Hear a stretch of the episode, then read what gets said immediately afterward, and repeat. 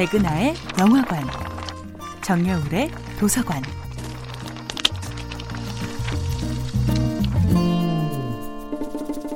안녕하세요. 여러분과 아름답고 풍요로운 책 이야기를 나누고 있는 작가 정여울입니다. 이번 주에 만나보고 있는 작품은 헨리 데이비드 소로의 월든입니다. 우리는 먼저 인간이어야 하고 그 다음에 국민이어야 한다는 소로의 명언은 늘 학생이었을 뿐 오롯한 인간으로 살아보지 못한 저에게 신선한 충격으로 다가왔습니다. 하버드 대학을 졸업한 초특급 엘리트였지만 자신에게 보장된 장밋빛 미래를 던지고 어느 날 호련히 월든 호숫가에 통나무 집을 지어 은둔과 지필에 몰두하기 시작한 소로우.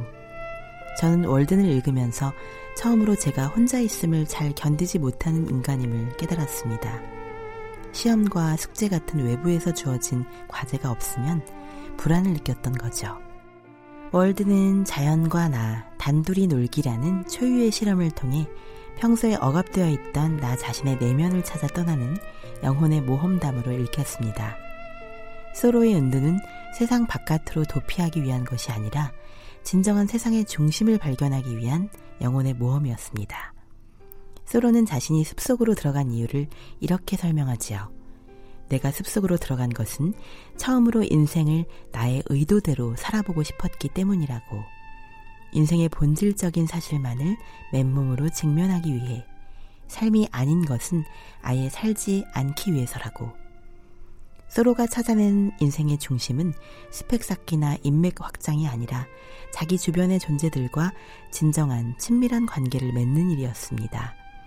제도나 규칙이 없어도 자신의 삶을 꾸려나갈 수 있는 자기만의 윤리를 창조하는 것이야말로 인생의 소중한 과제였습니다. 단 한 평의 공간이라도 좋습니다. 세상의 명령에 길들지 않은 채로 나만의 꿈을 가꿀 수 있는 내면의 공간이 있다면 모든 걸 버리고 산속으로 떠나지는 못해도요. 언제든 우리 마음속에 월든 호수를 찾을 수 있습니다. 소로가 숲속으로 떠난 까닭은 세상의 광풍에 휘둘리지 않는 자신만의 리듬을 살아내기 위해서였습니다. 시민의 이름으로 복종해야 했던 각종 규칙으로부터 자유롭기 위해서 세상이 끝나도 나에게는 끝나지 않는 그 무엇을 찾기 위해서 말입니다. 우리는 첨단 테크놀로지와 무한 미디어 시대에 살면서도 마음 한구석에 각자의 아름다운 월든을 가꿀 수 있기를 꿈꿉니다. 정여울의 도서관이었습니다.